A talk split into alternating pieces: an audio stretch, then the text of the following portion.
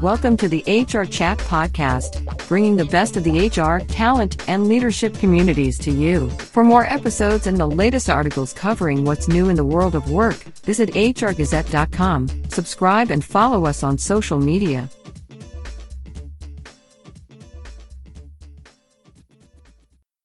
According to the National Institute of Health, nearly one in five U S adults live with a mental illness. But it's not just in our personal lives that we should be concerned about mental health. We spend the majority of our days and our weeks at the office, or at least certainly working remotely. And unfortunately, work can get a bit stressful sometimes. This means that supporting mental health in the workplace is no longer a perk, but an absolute necessity. Today is World Mental Health Day. The theme of twenty twenty-two's World Mental Health Day, set by the World Federation for Mental Health, is Make Mental Health and Wellbeing for All a Global Priority. And our returning guest today will help shine a light on the impact that poor mental health can have in the workplace. Margarita Raphael is the head of psychological sciences over at WorkZinger. And regular listeners of the show will remember uh, a couple of other episodes we have done with Margarita. Um, WorkZinger is a job search and hiring platform emphasizing company culture fit. And Margarita works as a researcher and assessment content creator. She continues to see patients in her own private practice for therapy and psychological assessments. Her clinical experience in administration and development of a variety of psychological tests culminated in a full-time dedication to research in the industrial and organizational field. And by the way, listeners, if you enjoyed this episode, you're definitely going to want to check out the other conversations that I've had with Margarita and her colleagues over at WorkZinger. Hey, Margarita, welcome back to the H R Chat Show. Thank you so much for having me back, Bill. It's really nice speaking to you again. So, as I mentioned just a moment ago, today is World Mental Health Day. Why is it important, do you think, to have to have a day to recognize and take stock of our mental well-being and the mental health of those around us? So first of all, Bill, thank you uh, for choosing to speak to me on this very, very important day on such a relevant and pertinent topic, right? World Mental Health Day. And I don't know if you know this, but it has only been celebrated since, you know, early nineties. So I think it's like nineteen ninety-two, if I'm not mistaken. Um, and it's not just a day to raise awareness over mental health or to provide education about the topic. The way that I see World Mental Health Day is as an opportunity to provide a chance for everybody involved, all the stakeholders, everybody involved, despite of the industry, to talk about their work, what more needs to be done, what we've accomplished, what we still need to accomplish to make mental health care a reality and, as twenty twenty-two has said, a, a priority for people worldwide. So not just when it comes to work, where you said it and very well, we spend most of our days uh, is the place where we spend most of our our our business days, um, but also outside of that that space, outside of that industry, independently where you work, independently of the industry, this is a day to focus, reflect, and know what you're doing and need to do moving forward. And I mean, we're looking at things these days, you know, you pick up the news, you read whatever, you know, like the New York Times, Harvard Business Reviews, whatever it is. We're looking at things such as quiet quitting, great resignation, burnouts. And even if you're not reading the news, you're having conversations with your family members, you're having conversations with your colleagues, you're seeing the trends. How can we not be talking about mental health at work and its relevance when these conversations are happening, these conversations and these movements are happening every day? Okay, thank you very much. So you're suggesting that we, we've got there, we've largely got there, we've got to that place there where perhaps we weren't at ten years ago, where we do regularly have conversations about how we're feeling and how we how we're communicating with others and what's going on in our lives. We we are being more open and more authentic. We're, we're at that place now, or actually, is there still a little bit of a, a stigma around sharing where you're at with, with your own mental health?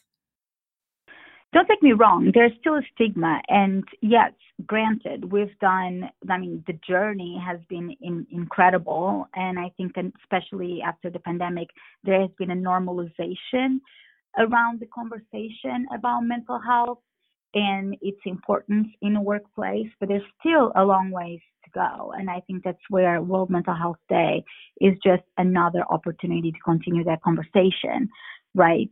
Uh, and yes, the conversation is happening directly when we are creating trainings and awareness and mental health spaces.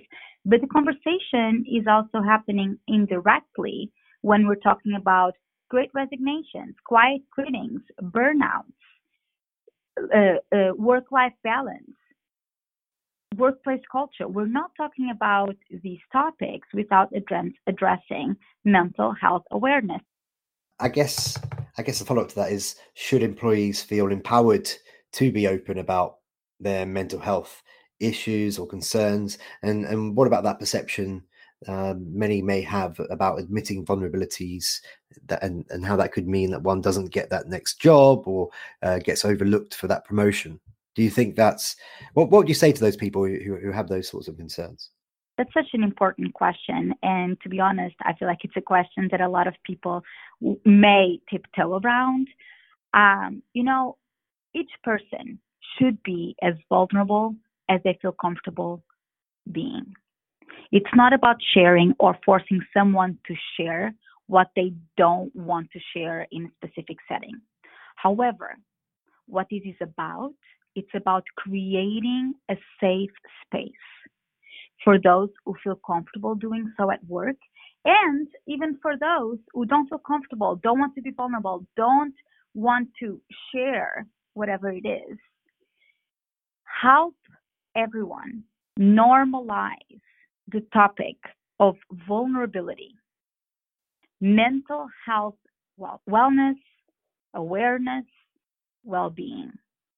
And again, it's not about forcing employees to share, but it's also about offering resources, having conversations, normalizing the topic, removing taboos, creating, um, creating uh, check-ins, ensuring a connection within the team, providing trainings, having the conversation. I think having the conversation and listening is one of the most important first steps that we can take, while resp- res- respecting each individual's boundaries, because ultimately that's what we know. We all have our rights to our own boundaries, even within the space of vulnerability in the workplace. So what employers can do in this setting is to initiate conversations, to create a safe space, to accept and listen when vulnerability needs to be shared. And, you know, um, talking about, as, as you were saying, what about, you know, like the perception uh, that many employees may have admitting vulnerabilities will mean that one doesn't get the job or gets overlooked for that promotion. You know, then we're talking about discriminatory issues, right? And for that, and considering the stigma and where workplace and the industry is still sitting at, there's something that's incredibly important and we cannot overlook, and that is confidentiality. We cannot talk about a safe space, normalizing the conversation, without mentioning the topic of confidentiality. Allowing a safe space for vulnerabilities, having the conversation, and ensuring confidentiality to protect from any discrimination that may arise. And I don't know if we're talking about confidentiality and safe spaces and vulnerabilities and awareness enough as it is. But I don't know, Bill, you interview way more people than than I do. So you may also have, have a say on this. Uh, I've got some ideas, but I'm going to save them for now. Um, because yeah. I, I just want to, I just want to sort of uh, offer a bit of a follow-up to that. And and that's, that's around, you just listed a whole bunch of great ways to support the, the mental well-being of one's employees. Okay. Fantastic answer. Um, WorkZinger in part helps with the culture fit in the recruitment process, of course. Can you maybe can you maybe demonstrate ways that uh, a company can show to candidates, to potential employees, that they do have all of these measures in place, they have thought about these things, that they are important to the company culture as a whole? Um, what, what, what does that look like in terms of communication, say, for example, in a in a in a hiring situation, in an interview situation? Is that a very, very important aspect to make sure that the H R person or the hiring manager emphasizes to each and every candidate they speak with? Yes, one hundred percent yes. And here's the thing. Um, we talk about mental um, uh, mental um, health awareness and well-being in the workplace, but the majority of the time we don't talk about it at the recruitment level, at the interview level, right? And we can't. Employers can make the mental health of employees or candidates a central topic starting at the very beginning of the recruitment level. It was one of the main things, one of the main drives drives of uh, WorkZinger when we first started. Look at factors that play a role in for mental um, health. We're looking at stress. We're looking at environment. We're looking at the people that you're working with. We're looking at job flexibility, work-life balance, right? These are usually the factors that play a role when we're talking about uh, mental well-being. These are also factors that come, can come into play during interviews. So what I'm trying to say is that from the very start, you can provide knowledge about your company culture, not just the knowledge that you put in on a LinkedIn post or an Indeed job posting, right? But provide knowledge about your company culture. What flexibility? What benefits? What are your teams like? What are the people that are part of the team like? Ask about the individual as an individual. What are the soft skills of this person? What are this person's preferences? What motivates them? How do they take and conceptualize leadership? Understand the candidate deeper than just the job posting and hard skills and how that person is going to get the job done. But look at the human factor. Look beyond the person and see where that candidate aligns with the company culture that you have, right? And that was exactly one of the main goals of creating the C F A, was to ensure that there is alignment in workplace culture between the candidates at the very beginning of the recruitment process and the company. Because here's the thing, right? If you can't ensure an alignment in workplace culture, it means that half of the work is already done in ensuring mental well-being after this person starts at that company. So I know I went a little bit around and you were asking me about some practical steps to, I don't know, identify um, or if you have a process for receiving mental um, well-being conversations.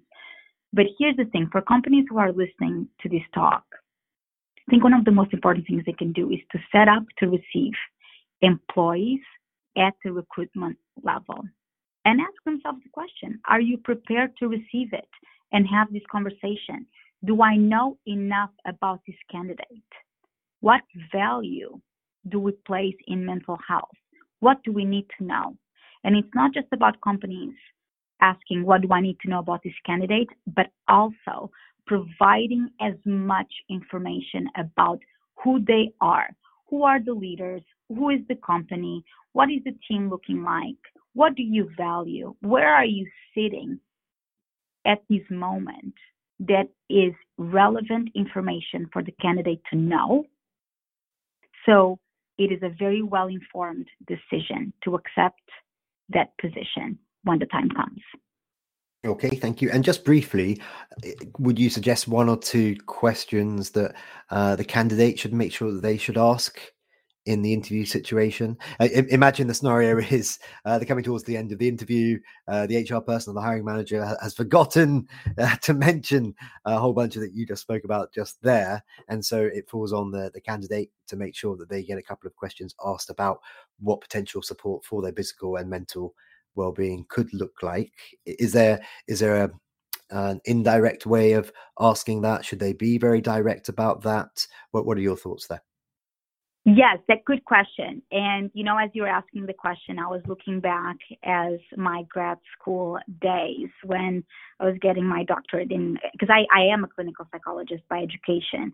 So, um, you know, it's like a five, at least a five year process. And you go on lots of interviews for your residency and your next internship, yada, yada, yada. And there is always this one question that that I always thought was so telling when it comes to the mental well-being of the candidate in, in front of you. And that is, tell me what you do uh, for self-care. What are some things that you like to do? What are your hobbies? What do you do for self-care? Because then if you have someone that's sitting across from you and tells you, oh, I don't have any self-care. Oh, that's not a priority. Oh, I don't know what that is. I'm always so busy with work. That's important to notice, right? So that's, you know, what do you do for self-care is one of the most important questions that I believe you can ask in an interview. And, you know, it's at the same time, it's not too invasive, it's respectful, and it's very telling about the person that's sitting across from you. The other question that you can ask is also, what, how, does this company or how does this role benefit you, not just at a professional level, but also in a self-development level? How can we benefit you? And see the type of answer that person gives you. Because it's important from the very start, as we're talking about the recruitment, the recruitment process, for any candidate, any candidate to understand that they're not just being given to the company, right? It's also about what they can take for themselves in this project, in this role that they're applying for. So those two questions. How can this role at this company help in your own self-development? And second, what do you do for your own individual self-care? Okay, awesome, awesome answer. Thank you very much. Thank you. And I, I, I just want to applaud the fact that we've got to the point now where candidates can ask the, the tougher questions and, and can ask, you know, how, how are you guys going to enhance my my overall life if, if I if I jump on board and join your your brand? Um, power to the people, Margarita. Certainly, you're right.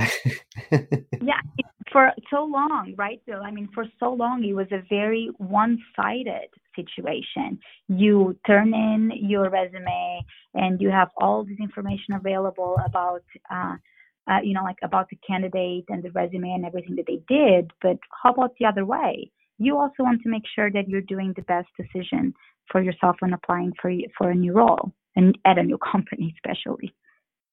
Okay, next uh, question. I'm going to challenge you to answer in sixty seconds or less. Here we go. Uh, what does it mean for the employer brand if a company can demonstrate that it really cares about the, the mental and physical well-being of, of its employees? Well, it means that you're a company that is for the people, that cares about the humans in that company more than just the profit and more than what these individuals can do for the company. It's humans working with humans. And that's one of the most important messages that you can put out, especially when you're hiring for, for new positions.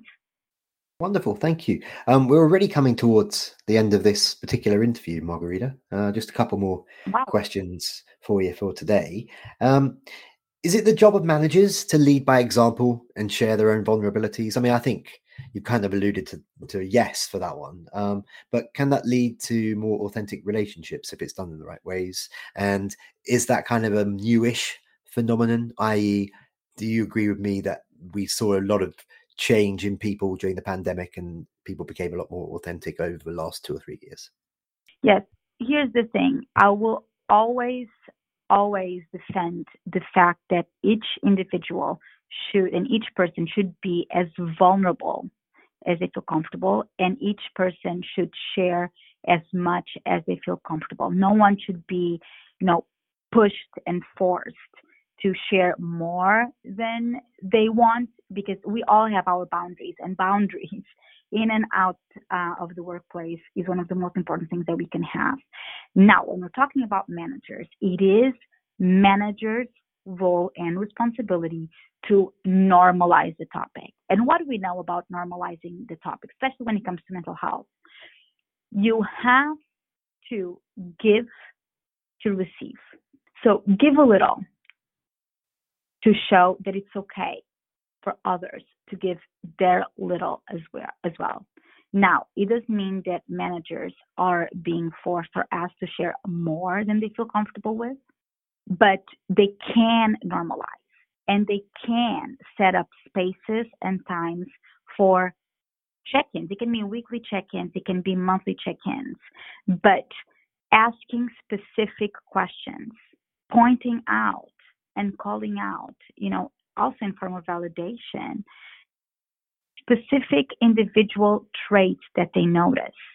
Be aware, be present, and listen. That is the manager's role, not just in the training that they provide, uh, in the policies or the practices that they can put in place, but that little human factor, what, you know, the intuition, the chemistry, what makes human interaction, human interaction. And sometimes we want to measure, measure that. Sometimes you want to have a baseline, and you can have, uh, you can have to, you can ask, I'm sorry, the same questions over and over again, week after week, or month after month. But make the space, assume the normalization by owning those human characteristics. Okay, as as we do look to to close things up today, and just before I ask you how how folk can connect with you, um, maybe you can leave some some practical tips. You know, you're the expert here, because it's not always obvious, is it? If someone if someone's suffering, uh, if someone's got something going on in their life with that which is affecting their their mental health, um, mm-hmm. I I just like lots of people, probably most people out there, uh, have had have had times in my life where I've I've, I've you know, had had uh, mental health uh, worries and concerns. Um, how can how can colleagues and, and leaders spot perhaps non-obvious signs? Um, I'm not asking you how they can help, whether they should help, whether they should interfere. We, we, we've had that conversation already, but just just in terms of what what are some of those indicators that, that people maybe can spot if if they're perhaps concerned about colleagues? Yes. So here's. Here's uh, my first, you know, and most direct answer to that. If you feel within you that there's something going on, most likely there is something going on with that person. So more than looking to the outside and how each person is behaving, I would tell you, look at what's going on inside you when you are in the presence of this person. Do you feel discomfort? Do you feel triggered too? Do you, do you feel like you want to ask a certain question? Do you feel like this person is acting differently? If you feel and think that something is off, then something might be off. And here's the thing that we're not talking about enough. There is less damage in asking if everything is okay than not asking. And I'm telling you this because we're not, there's still the stigma, there's still lots of taboo about this topic. But if you want to ask, and maybe nothing is going on, but something is telling you that you should ask, you should check in with this person, then you should. Respectfully so. But making it noticed that there's a safe space. And it doesn't have to be with you. You can say, you know, is everything okay? You can talk to me. It doesn't have to be with you, but you can say, is everything going on? You know, if you're going through something, if you want to talk, I'm here, or H R has this program, or I saw this great program or this great support group online. But asking is always more important than not asking. Create a safe space. Be available. Offer resources. be vulnerable. We, you just asked me a very good question about vulnerability, right? Model healthy behaviors. We can't tell people what to do, right? Especially when it comes, uh, you know, like at a, a, a your your own team. We can't necessarily tell people what to do, but we can model healthy behavior. We can model certain things, and building a culture of connection through checking ins, and also at the recruitment level, building a culture of connection by ensuring that there is an alignment within the company that you are working with. I hope those are some good tips uh, for you. I mean, if there's anything that you can take away, I would say ask. Always ask and make a safe space for people to discuss. Wow, thank you. Right at the beginning of your answer there, you, you, you said if you feel like something could be off, if you sense something, then there's there's a chance that it, it could be. I, I've never really thought about it in, in that kind of simple terms before, um, um, but that's very powerful. And, and then the the explanation you continued to give after that was very, very powerful. So thank you. Hey, before we do wrap up for today, Margarita, how can our listeners connect with you and learn more about all the cool things happening over at WorkZinger? Thank you so much, Bill. You know, you can um, go on our website, work zinger dot com. Every Thursday, every other Thursday, we have a live uh, discussion with some very important and cool guests. So it's the science team uh, and different gra- guests every other Thursday, and this happens on LinkedIn Live. We also have a call with our uh, marketing guy, and he's doing some great interviews with good guests. And you can find out all about this and what we're up to uh, on our website, w w w dot work zinger dot com. Perfect. Well, that just leaves me to say for today, Margarita, it's been lovely chatting with you again. Um, a very timely conversation today, of course. Um, thank you very much for being my guest. Thank you so much for having me, Bill. Thanks for listening to this episode of the H R Chat Podcast. There are hundreds of conversations with business experts available for free on the H R Gazette website, Apple, Spotify, and all the main platforms. And remember to like, subscribe, and follow us on social media.